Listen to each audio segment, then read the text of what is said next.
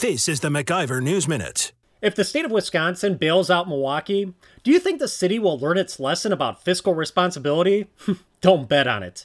The legislature hasn't even approved Milwaukee's exclusive 2% sales tax yet, and Alderman Bob Bauman's already trying to figure out how to get another 1% to support the trolley and clear the way for even more spending. Since we're in the business of revising things and doing fundamental structural change in how local government interacts with the state of Wisconsin, well, while you're at it, create a regional transit authority give it a penny sales tax, and then cut all, offload all this stuff, streetcar, bus system, offload all these operations to this regional transit authority, and then it's off the county's books, no longer a county issue.